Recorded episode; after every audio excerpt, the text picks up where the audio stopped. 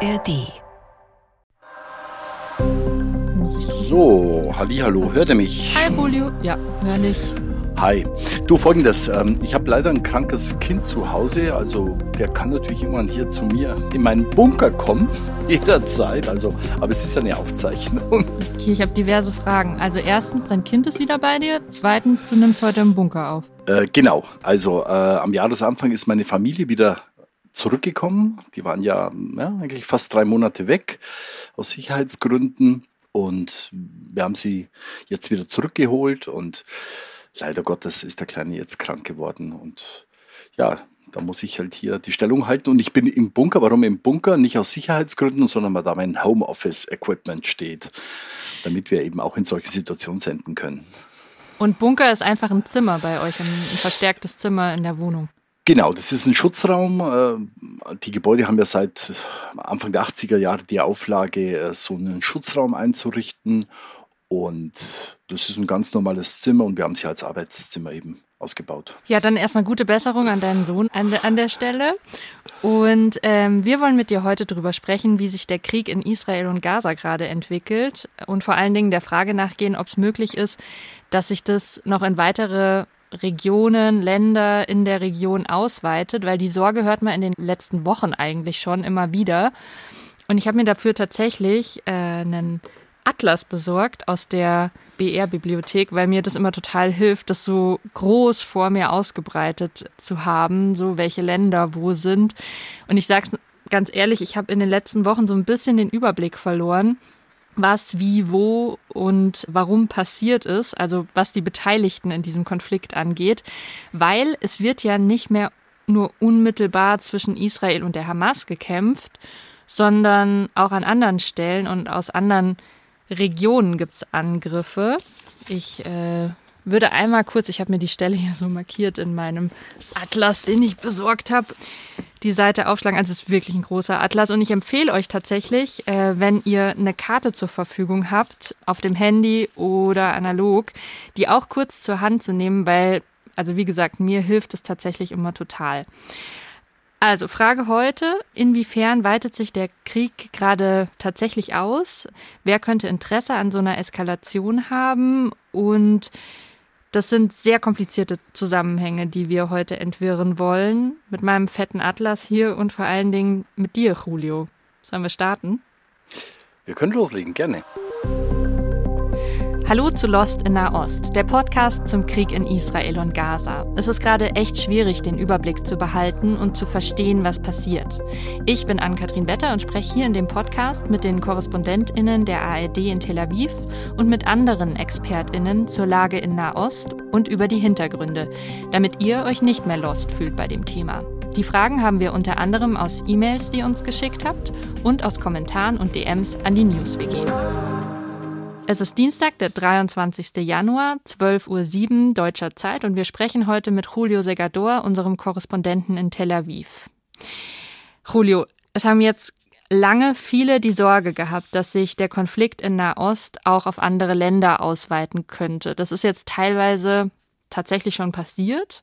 In den letzten Wochen und Tagen hat sich da ganz viel getan. Irgendwie hängt der Iran wieder in der Sache mit drin. Im Irak gab es Angriffe, in Syrien und dann sind da noch zwei Milizengruppen. Da müssen wir mal schauen, was das eigentlich bedeutet. Milizengruppen, die heißen jedenfalls Houthi-Rebellen und die Hisbollah. Und äh, wir haben tatsächlich schon mal eine Folge gemacht zu den verschiedenen Playern im Nahostkonflikt. Das ist jetzt schon ziemlich lange her, Ende Oktober war das. Aber in der Folge haben wir uns auch die Länder angeschaut, die Israel umgeben und die im Nahostkonflikt eine Rolle spielen.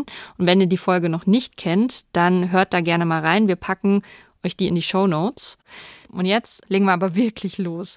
Julio, du hast das immer wieder gesagt, dass es deine große Sorge ist, dass sich die Terrormiliz Hisbollah in den Krieg einschaltet. Die sitzen soweit ich weiß, im Libanon, also hier im Norden äh, von Israel. Was ist denn die Rolle von der Hisbollah? Ja, das ist so eine Doppelrolle, die die Hisbollah eigentlich hat. Also Hisbollah heißt ja übersetzt die Partei Gottes. Es ist eine schiitische Organisation, das muss man dazu sagen. Warum Schiiten? Das, weil das schon die Iran-Nähe zeigt. Schiiten sind ja hauptsächlich im Iran. Und, ähm, also das ist eine Strömung innerhalb des Islam, oder? Ist das richtig? richtig? Genau, mhm. genau. Also die islamische Welt ist ja aufgeteilt. Da gibt es verschiedene Strömungen. Die zwei großen Strömungen, es gibt mehr, aber die zwei großen sind eben die Schiiten und die Sunniten. Und man kann das auch regional eigentlich so ein bisschen ähm, auch aufteilen. Schiiten im Iran und Sunniten, auch in Saudi-Arabien vor allem. Und äh, die sind sich auch nicht grün, aber die Hisbollah ist eben eine schiitische Organisation. Und was ich eingangs schon gesagt habe, das Besondere ist, sie hat eigentlich eine Doppelfunktion. Warum Doppelfunktion? Sie ist eine bewaffnete Miliz, so kennen wir sie, weil sie ja Israel auch äh, regelmäßig beschießt, äh, aus dem Südlibanon vor allem. Aber sie ist auch eine politische Partei und sie ist sogar in Regierungsverantwortung im Libanon. Also das ist eigentlich das Besondere. Es ist eine, ja, Partei und eine Terrormiliz, die islamistische Positionen vertritt, äh, anti-westlich kann man sagen. Und äh, teilweise ist sie halt auch eingebunden in die libanesische Realpolitik und das ist eben das Besondere. Und jetzt gab es immer wieder Angriffe aus dem Libanon von der Hisbollah. Ist deine Sorge, dass die sich einmischen, jetzt schon wahr geworden, würdest du sagen? Also die Hisbollah hat sich eingeschaltet in diesen Konflikt von Anfang an. Die Frage ist nur, wie hat sie sich eingeschaltet? Und da muss man so ein bisschen auch die, die Hisbollah, die, und zwar die Terrormiliz, auch unter das Brennglas nehmen. Das ist eine sehr, sehr mächtige Terrormiliz, mächtiger als etwa die Hamas, die wir jetzt kennen aus dem Gaza-Krieg oder auch mächtiger als die Houthi im Jemen, auf die wir ja sicherlich heute auch noch kommen werden. Und äh, warum ist sie mächtiger? Weil sie ein irrsinniges Waffenarsenal hat. Man kann das nur schätzen, aber man äh, sagt immer, dass sie circa 150.000 Raketen hat, die sie abfeuern könnte. Das ist enorm. Zum Vergleich, die Hamas, da wurde immer so gemunkelt, ja, 20.000 bis 30.000 Raketen, also viel, viel mehr. Und die Hamas schießt ja immer noch. Also da könnte ja Israel eigentlich ganz was anderes drohen, wenn die ernst machen würden. Und deshalb habe ich äh, vorhin gesagt, die Frage ist eben, wie sie sich eingeschaltet hat in diesen Konflikt. Äh, sie köchelt, würde ich sagen, auf kleiner Flamme diesen Konflikt. Sie hat sich begrenzt militärisch eingeschaltet, aber sie könnte ganz anders. Und sie könnte wirklich mit diesem Waffenarsenal Israel sehr, sehr wehtun. Die könnten zu jeder Stunde jeden Ort Israels beschießen, und auch das viel gerühmte äh, israelische Abwehrsystem, mehrstufige Abwehrsystem, würde da irgendwann an seine Grenzen kommen. Also da gäbe es dann auch auf israelischer Seite viele, viele Opfer. Das ist noch nicht geschehen, das muss man ganz klar sagen. Diesen großen Krieg haben wir noch nicht, aber das Ganze tut Israel jetzt schon weh. Was haben Sie denn bisher schon gemacht?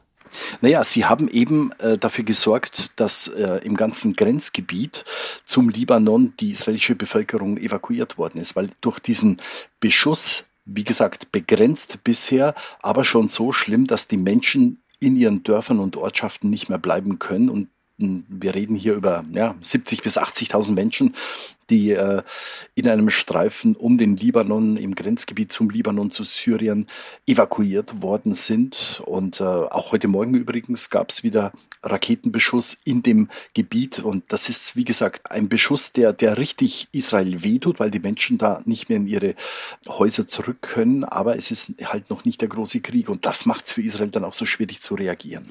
Und dann gab es da äh, im Libanon ja auch so ein Drohnenangriff auf einen führenden, was war das, Hamas-Funktionär? Kannst du das nochmal uns mitnehmen? Ja. Das war ein führender Hamas-Funktionär eben im Libanon. Also viele der Hamas-Chefs, die sind nicht mehr im Gazastreifen wo die Hamas ja hauptsächlich aktiv ist, sondern die sind äh, entweder im Libanon oder vor allem in Katar, in Doha.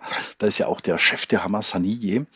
Und äh, der zweite Mann der politischen Ebene, also man unterscheidet die politische Ebene der Hamas, die eben irgendwo ist, und dann die militärische Ebene, die ist noch dort im Gazastreifen, vor allem angeführt von Yahya Sinwar, das ist ja der meistgesuchte Mann der Hamas. Äh, er gilt als der Drahtzieher des 7. Oktober. Aber die politische Ebene, die ist eben verteilt und äh, Al-Aruri, dieser Hamas-Funktionär, den du eben angesprochen hast, der äh, galt so als die Nummer zwei. Und der wurde vor äh, wenigen Wochen eben durch einen Angriff getötet, durch einen gezielten Angriff. Wir haben zur Hisbollah auch einige Fragen aus der Community tatsächlich bekommen, äh, zum Beispiel von Monika, die fragt, jetzt nach dem Angriff auf den Hamas-Funktionär in Beirut, wie steht denn der Libanon eigentlich dazu? Also zu welchem Lager gehört er generell, will Monika wissen.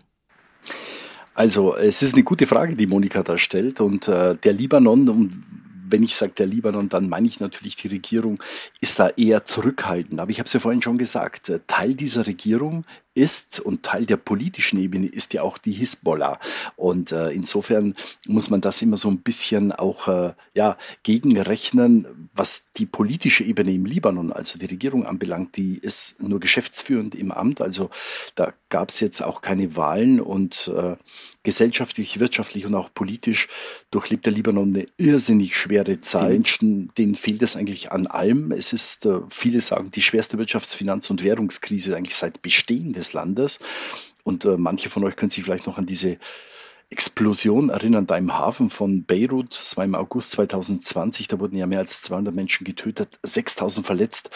Und äh, seitdem sind wirklich 300.000 Menschen immer noch obdachlos. Und die Situation hat sich nicht gebessert. Warum erzähle ich das über den Libanon? Weil nämlich der Außenminister und auch der Premierminister dieser geschäftsführenden Regierung eben die Hisbollah gebeten haben, nicht in diesen Krieg einzusteigen, weil der Libanon schon jetzt am Boden liegt und sie befürchten, wenn die Hisbollah eben Israel groß angreifen würde, dann wäre das vermutlich ja das Ende vom Libanon, weil klar ist, dass dann die Israelis sehr sehr deutlich auch reagieren würden. Du hast vorhin schon angesprochen, die Verbindungen zwischen Hamas und Hisbollah, aber es kam noch eine Frage aus der Community von Ines. Äh, sie fragt, ob es Verbindungen von Hamas und Hisbollah gibt. Kannst du das vielleicht noch einmal ganz klar ziehen? Also die äh, direkte Verbindungen gibt es nicht, außer dass beides äh, auch Terrormilizen sind, die sozusagen am verlängerten Arm vom Iran hängen. Das ist, glaube ich, eine große Gemeinsamkeit.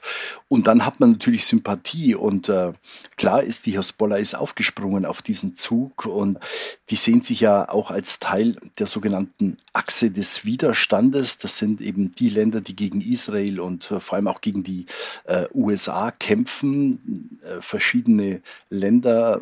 Und von daher gibt es dann natürlich schon auch äh, eine Zusammenarbeit. Aber man muss eines ganz klar sagen, die Hisbollah ist viel näher am Iran dran als die Hamas am Iran. Woher kommt das? Die Hisbollah wurde letztlich auch äh, gegründet nach der iranischen Revolution. Also da gibt es eine sehr, sehr starke Verbindung. Bei der Hamas ist es ganz anders. Die speist sich eigentlich aus der Muslimbruderschaft in Ägypten und hat eine ganz andere Genese. Deshalb ist die Hamas nicht so eng verbunden mit dem Iran, aber es sind sogenannte Proxys, also sozusagen die Terrormilizen am verlängerten Arm vom Iran. Bei dir ist es auch immer wieder angeklungen. Ähm, was wir schon öfter besprochen haben, ist dieser größere Player, der Iran, ähm, der, ich habe jetzt gerade noch mal meinen Atlas näher zu mir gezogen, der eigentlich von Israel, also rein geografisch gesehen, tatsächlich relativ weit weg ist. Also nicht weit, weit weg, aber schon, es ist kein direktes Nachbarland. Ähm, da liegen noch Syrien und der Irak dazwischen. Und kann man jetzt sagen, mit allem, was du beschrieben hast, dass sich der Iran schon eingeschaltet hat in den Krieg, in das Kriegsgeschehen, oder ist das noch nicht der Fall? Also er hat sich bisher nicht direkt in den Krieg eingeschaltet und er lässt hier wirklich seine, ich habe den Begriff ja auch schon genannt, die Proxys, diese Terrororganisationen am verlängerten Arm agieren. Man kann sich, glaube ich, den Iran ganz gut vorstellen wie so ein Puppenspieler, der eben da so seine äh, Organisation hat, äh, mit denen er andere ärgert, ob es äh, Israel ist, ob es die äh, Vereinigten Staaten sind. Und ähm, die große Frage ist natürlich, wie steckt eigentlich der Iran hinter dem Ganzen am 7. Oktober? Da gab es auch ganz unterschiedliche Äußerungen jetzt in den vergangenen Wochen und Monaten, ob der Iran wirklich hier sozusagen den Befehl gegeben hat, was glaube ich eher nicht der Fall war, aber er war sicherlich äh, zumindest eingebunden. Ich fand ganz interessant vor wenigen Tagen in Davos beim Weltwirtschaftsforum war der iranische Außenminister und er hat den Satz gesagt, naja, also wenn Israel den Krieg in Gaza einstellt, dann wird es auch keine Angriffe mehr auf Israel geben. Also Angriffe aus dem Jemen, äh, aus dem Libanon. Also da sieht man schon, die haben es natürlich schon im Kreuz hier auch äh, die Richtung vorzugeben, wie agiert wird. Ähm, Iran ist sehr, sehr spannend, weil die eigentlich mehrere Interessen haben und Ziele. Ein Ziel ist ja die Vernichtung Israels. Dann wollen sie aus dem gesamten Nahen Osten natürlich die USA raushaben. Das ist das zweite Ziel. Und das dritte Ziel, und da sind wir jetzt bei diesem, man nennt das ähm, schiitischen Halbmond. Mhm. Äh, Was ist das? Das ist, ist ganz ähnlich wie die Achse des Widerstandes.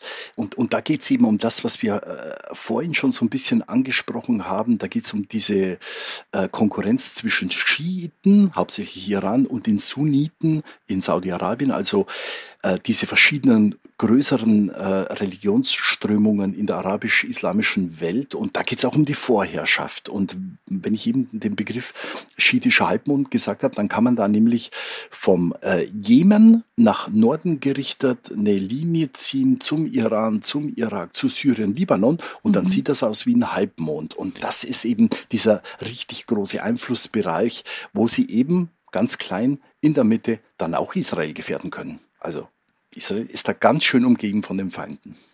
Wir haben jetzt super viel über den Iran gesprochen und wenn ihr das Gefühl habt, ihr habt da immer noch das Bedürfnis nach mehr Infos, nach mehr Einordnung, es gibt da eine 11KM-Folge zu mit der ARD-Korrespondentin Katharina Willinger, die aufschlüsselt, woher der Hass auf Israel im Iran kommt und die packen wir euch in die Show Notes, da könnt ihr nochmal reinhören. Ich fasse an der Stelle mal zusammen, bevor wir jetzt zu den Husi-Rebellen kommen, was wir bis hierhin schon besprochen haben. Also, die Hisbollah aus dem Libanon hat sich insofern in den Krieg eingeschaltet, dass sie seit Anfang des Krieges Israel regelmäßig mit Raketen angreift. Vor allen Dingen allerdings nur den Norden Israel. Und du hast jetzt gerade schon gesagt, dass da riesige Arsenale an Raketen vermutet werden und dass da eigentlich wahrscheinlich noch sehr viel mehr möglich wäre. Also die halten sich gerade noch relativ zurück. Den Krieg hat die Hisbollah also noch nicht erklärt und gesteuert wird die Hisbollah, die den Süden des Libanon kontrolliert, indirekt vom Iran, der sie finanziert, genauso wie der Iran auch die Hamas mitfinanziert und die Houthi-Rebellen, die im Jemen beheimatet sind. Äh, und die haben wir jetzt, die sind immer wieder mal gefallen, aber noch nicht wirklich gesprochen.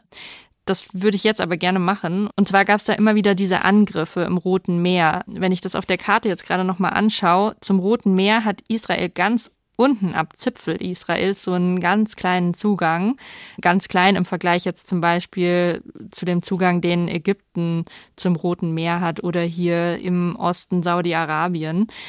Und da im Roten Meer, da gab es in den letzten Wochen immer wieder Angriffe von diesen Houthi-Rebellen. Und Julio, da würde ich dich gerne noch einmal fragen, was heißt eigentlich Angriffe konkret? Also Angriffe heißt, dass die natürlich durch ihre Nähe zum Iran dann auch, äh, was das Waffenarsenal anbelangt, sehr, sehr gut ausgestattet sind als äh, Bürgerkriegspartei, als Rebellen im Jemen. Und ja, die haben halt auch Langstreckenraketen und die haben unmittelbar nach dem 7. Oktober dann relativ schnell erste Langstreckenraketen auf Israel geschossen, die abgefangen wurden, vor allem von den USA, die da ja in der Region mit mehreren Kriegsschiffen auch sind.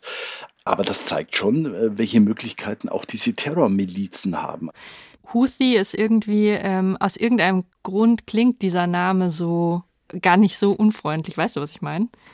Äh, ja, es klingt so verniedlichend. Irgendwie verniedlichend, ja. Aber sind sie nicht. Also sie sind durchaus eine ernstzunehmende Bedrohung, offensichtlich. Absolut, absolut sind sie auf jeden Fall. Und sie sind, äh, wenn man sieht, was sie jetzt ausgelöst haben, gerade mit dem Roten Meer, mit ja, der Beeinträchtigung des Warenverkehrs, ist das schon eine ganze Menge. Ja, die Beeinträchtigung des Warenverkehrs, das Rote Meer ist für Handelsrouten super wichtig, oder? Absolut, absolut. Es ist eine der wichtigsten Handelsrouten äh, für Schiffe, die vor allem aus Asien kommen, weil, und da kannst du jetzt wieder natürlich die Region auf deinem Atlas mhm. angucken. Mhm. Schon, ja. ähm, aus dem Roten Meer gibt es eben eine direkte Verbindung in den Suezkanal, der dann durch Ägypten durch äh, ins Mittelmeer mündet. Mhm, und oben, die ja. Schiffe müssten von Asien dann, eben kommen sie auf dem Wege relativ schnell ins Mittelmeer und dann über die Meerenge von Gibraltar auch weiter entweder in die Vereinigten Staaten oder äh, nach Nordeuropa. Hamburg zum Beispiel ist da ein ziemlich großer Hafen oder Rotterdam. Das ist quasi der kürzeste Weg dadurch, oder? Genau, das ist mhm. der kürzeste Weg. Und wenn du jetzt aber dafür sorgst, dass die durch diese Meerenge da unten, und das ist ja wirklich mega, mega eng, wenn die da nicht mehr durch können, weil etwa die Houthi permanent da Schiffe beschießen, dann müssen sie um, um das Kap der guten Hoffnung, also in Südafrika rumfahren. Und das sind natürlich Tausende von Seemeilen mehr. Und Tausende Seemeilen mehr heißt höhere Kosten international gesehen äh, für die ganzen Handelsgesellschaften und für die Waren. Also letztendlich kann man dann sagen, dass die Klamotten, die aus China oder Indien kommen, einfach dann auch zu einem sehr, sehr geringen Prozentsatz, aber die werden dann teurer, weil die, weil die ganzen Kosten natürlich der Handelsrouten auch teurer werden. Das Rote Meer, das muss man sich so vorstellen, dass es oben ganz eng wird, im Norden und unten im Süden wird es auch ganz eng. Und da hast du jetzt gerade gesagt, sind diese Houthi-Rebellen vor allen Dingen aktiv. Ich frage mich jetzt gerade, warum spielen die ausgerechnet da unten? Vergleichsweise weit weg ist es ja von Israel äh, und Gaza. Warum spielen die ausgerechnet eine Rolle in diesem Konflikt jetzt? Also ich glaube, dass sie natürlich sozusagen als Terrormiliz am verlängerten Arm vom Iran natürlich Iran auch mhm. diese Aufgabe haben, aber die wollen sich natürlich auch irgendwo in ihrem eigenen Konflikt profilieren. Ja? Wie gesagt, äh, die stehen im Konflikt mit Sunniten im eigenen Land und können sich jetzt auf die Fahnen schreiben, wir verteidigen die Sache der Palästinenser, also sozusagen die Sache der arabischen Welt und äh, können auf die Art und Weise natürlich ihr Profil schärfen als Teil dieser Achse des Widerstands gegen Israel. Und auf die Angriffe gab es jetzt auch schon militärische Reaktionen. Großbritannien und die USA haben die Houthi-Rebellen angegriffen im Jemen, erst heute Nacht wieder. Und wenn ich hier auf meine Karte schaue, ist es wieder voll weit weg von Israel, nämlich ganz unten im Süden, am untersten Zipfel des Roten Meers quasi. Und die US-Regierung hat die Houthi-Rebellen jetzt offiziell als internationale Terrororganisation eingestuft. Was bedeutet denn das, wenn eine Gruppierung als internationale Terrororganisation eingestuft wird? Naja, dass man natürlich einen größeren Zusammenhalt und äh, hat auch international gesehen, wenn man gegen solche Organisationen vorgeht, das hat auch ganz praktische Folgen, dass möglicherweise dann die Gelder eingefroren werden, die die auf irgendwelchen Konten haben. Und äh, Geld ist natürlich sehr, sehr wichtig, um diese Mitglieder der Terrormilizen auch zu bezahlen. Also sind oft ganz praktische Gründe, aber es ist natürlich auch symbolisch, dass man einfach äh, sagen kann, das ist eine Terrororganisation. Für mich ist völlig klar, so wie sie agieren, ist es eine Terrororganisation. Und was heißt das jetzt, wenn es da so einen militärischen Angriff von Großbritannien und den USA gibt, wenn wir nochmal die heutige Frage anschauen, auf die Ausweitung des Konflikts? Hat der sich jetzt damit noch weiter ausgeweitet? Naja, er hat sich insofern ausgeweitet, dass ein anderer Brennpunkt äh, entstanden ist und äh, wir haben es ja eben schon besprochen, ein für die Weltwirtschaft nicht ganz unwichtiger Brennpunkt mhm. und äh, dass hier äh, eben die Weltwirtschaft dann auch äh, zumindest ein bisschen gefährdet wird, zeigt ja schon, dass hier eine sehr, sehr breite Koalition gebildet worden ist, die ja vor einigen Wochen US-Präsident Joe Biden auch verkündet hat, und mit diesen Angriffen, die es jetzt gibt von den verschiedenen Staaten, die in dieser Koalition mit dabei sind, da möchte man natürlich einfach auch, ja, die Strukturen der Houthi zerstören. Also es sind oft sehr, sehr gezielte Angriffe, wenn man weiß, die haben irgendwo Waffendepots oder so, dass dann solche Dinge beschossen werden. Aber der Krieg hat sich dadurch im Grunde nicht ausgeweitet, würde ich sagen, aber es ist so ein weiteres Kapitelchen dazugekommen. Ja, es fühlt sich immer so an, als hätte er sich ausgeweitet. Aber eins ist doch ganz interessant, interessant an Katrin, wenn du dir vorstellst, dass wir jetzt die ganze Zeit über diese Player reden, aber ein Begriff ist eigentlich gar nicht gefallen, nämlich die Palästinenser. Mhm. Dann zeigt das eines, dass es den ganzen Playern, die hier vom Iran gesteuert werden, gar nicht um die palästinensische Sache geht, sondern die wollen mit diesem Konflikt ihr eigenes Süppchen kochen. Und das finde ich immer so erstaunlich, dass die Palästinenser äh, wirklich auch in der arabischen Welt eigentlich eine so geringe Lobby haben. Wir haben ja schon in einer der letzten Folgen auch mal ganz ausführlich über die Palästinenser gesprochen. Wer sind die? Aber es zeigt ganz deutlich, die Lobby der Palästinenser, die ist wirklich sehr, sehr klein. Aber sie werden gerne verwendet, sozusagen als, als Feigenblatt, um dann ein eigenes nationales Süppchen zu kochen, vor allem eben der Iran. Ich fasse an der Stelle noch einmal kurz zusammen, was wir jetzt alles besprochen haben, weil es schon wieder viel war. Also die Houthi-Rebellen sitzen im Jemen und zählen sich gemeinsam mit der Hamas und der Hezbollah im Libanon zu einer Einheit, die sich ja dem Kampf äh, gegen den Erzfeind Israel verschrieben hat. Und die werden alle mehr oder weniger vom Iran finanziert. Und von den USA sind die Houthi auf die internationale Terrorliste gesetzt worden. Und dann ist in den letzten Wochen aber noch mehr passiert, äh, was manche besorgt stimmt, weil der Iran hat sich tatsächlich nicht nur indirekt über die Hisbollah und die Houthis eingeschaltet, sondern er hat ich glaube letzte Woche war es, äh, Ziele im Irak und in Syrien angegriffen, Julio. Was hat das jetzt wieder mit Israel und Gaza zu tun? Naja, ich glaube, das Wichtigste ist sicherlich, dass der Iran nach außen zeigen möchte, wir könnten auch anders. Der lässt hier die Muskeln spielen und warum im Irak und in Syrien, weil es hier einfach von den USA, äh, vor allem im Irak natürlich auch noch äh, Militärbasen gibt, äh, was aus Sicht des Iran nicht sein dürfte. Und äh, hier gibt es ja auch äh, schiitische Terrormilizen im Irak, die auch äh, Iran-hörig sind. Und äh, das ist, glaube ich, die, die Hauptsache, dass der Iran hier einfach die Muskeln zeigen möchte. Es hat ja dann noch, noch mal einen anderen Konflikt gegeben, aber es würde jetzt wahrscheinlich zu weit führen. Es geht nicht nur um den Nahen Osten, es geht nicht nur um die Sache der Palästinenser, sondern dahinter steckt natürlich auch stellvertretend schon der ganz, ganz große Konflikt innerhalb der arabischen Welt um die Vorherrschaft. Wir haben es schon angesprochen. Es ist ein unglaublich verworrener äh, Konflikt momentan mit sehr, sehr vielen Playern. Insofern denke ich, ist diese Folge wirklich auch interessant, um das alles mal so ein bisschen einzuordnen. Ich hoffe, wir können es einordnen, dass es dann auch klar rüberkommt. Am selben Tag, als es diese Angriffe im Irak und in Syrien gab, hat der UN-Generalsekretär Antonio Guterres vor einem Flächenbrand, also von einer Ausweitung des Krieges gewarnt. Es sind jetzt immer wieder unterschiedliche Player aufgetaucht. Du hast gerade Pakistan noch angesprochen. Besteht da die Gefahr, ist ein heftiges Wort, aber besteht da die Gefahr eines Weltkriegs an der Stelle?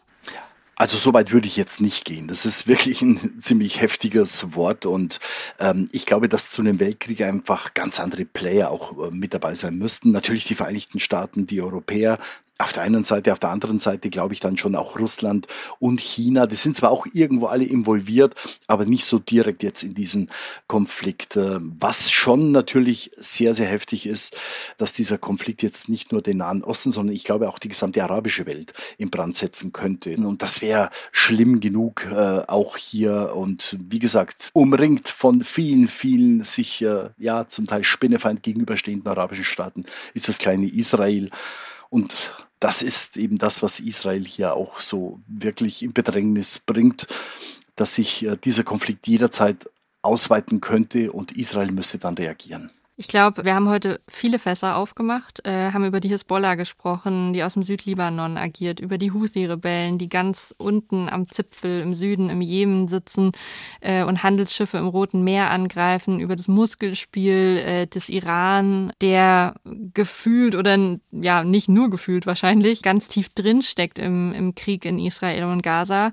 Und Julio, wenn ich jetzt zum Schluss oder fast zum Schluss noch einmal hier auf meine Riesenkarte schaue, sind da tatsächlich inzwischen relativ viele Staaten zumindest punktuell immer wieder beteiligt. Also Iran indirekt, im Irak, in Syrien gab es irgendwie Zwischenfälle, dann äh, im Libanon, der Jemen. Nochmal abschließend gefragt, hat diese Ausweitung, vor der so viele Angst hatten, jetzt schon wirklich stattgefunden? Also die ganz große Ausweitung, nicht dieser große Krieg, der wirklich mal hier im Raum stand. Und ich kann mich noch ganz, ganz gut erinnern an die Tage nach dem 7. Oktober, wo wir hier wirklich echt Angst hatten. Also das hat nicht stattgefunden. Es äh, wird äh, gekleckert an vielen Orten, aber es ist noch nicht geklotzt worden. Und ähm, insofern äh, würde ich sagen, also der große Krieg ist es nicht, noch nicht. Äh, es hat diese Ausweitung noch nicht gegeben, aber die Gefahr besteht nach wie vor. Und jetzt vielleicht noch der Versuch einer hoffnungsvollen Frage. Gibt es irgendwas, was für dich darauf hindeutet, dass sich der Konflikt nicht ausweitet? Also ich glaube, was mich so ein bisschen hoffnungsvoll stimmt, ist die Tatsache, dass jetzt wieder über eine Waffenruhe diskutiert wird. Anscheinend gibt es hier wirklich Vorschläge. Das hängt wohl auch damit zusammen, dass, glaube ich, auch in Israel so langsam die Erkenntnis keimt, dass ähm, die Zerschlagung der Hamas sehr, sehr schwierig werden wird. Vielleicht muss man doch eine andere Lösung finden eine diplomatische Verhandlungslösung, die sicherlich nicht äh, den Frieden bringen wird, jetzt langfristig gesehen, aber vielleicht kurz- oder mittelfristig. Das ist so, äh, was in mir äh, so ein bisschen den Optimismus jetzt auch äh, auslöst. Ähm, ja, und, und dann natürlich schon die Erkenntnis, dass es bisher nicht zu dem ganz großen Krieg gekommen ist, obwohl die Situation im Gazastreifen verheerend ist. Und wir hatten ja immer so ein bisschen die Sorge, dass auf aufgrund einer sehr verheerenden Situation im Gazastreifen, Klammer auf, wie wir sie haben, Klammer zu, dann doch die anderen richtig losschlagen. Das ist bisher nicht passiert. Also deshalb mein Optimismus. Julio, vielen, vielen Dank für deine Zeit. Ähm, Super. Ich glaube, du wirst jetzt an anderer Stelle gebraucht, oder? Genau, genau. ich muss Windel wechseln. okay, alles klar.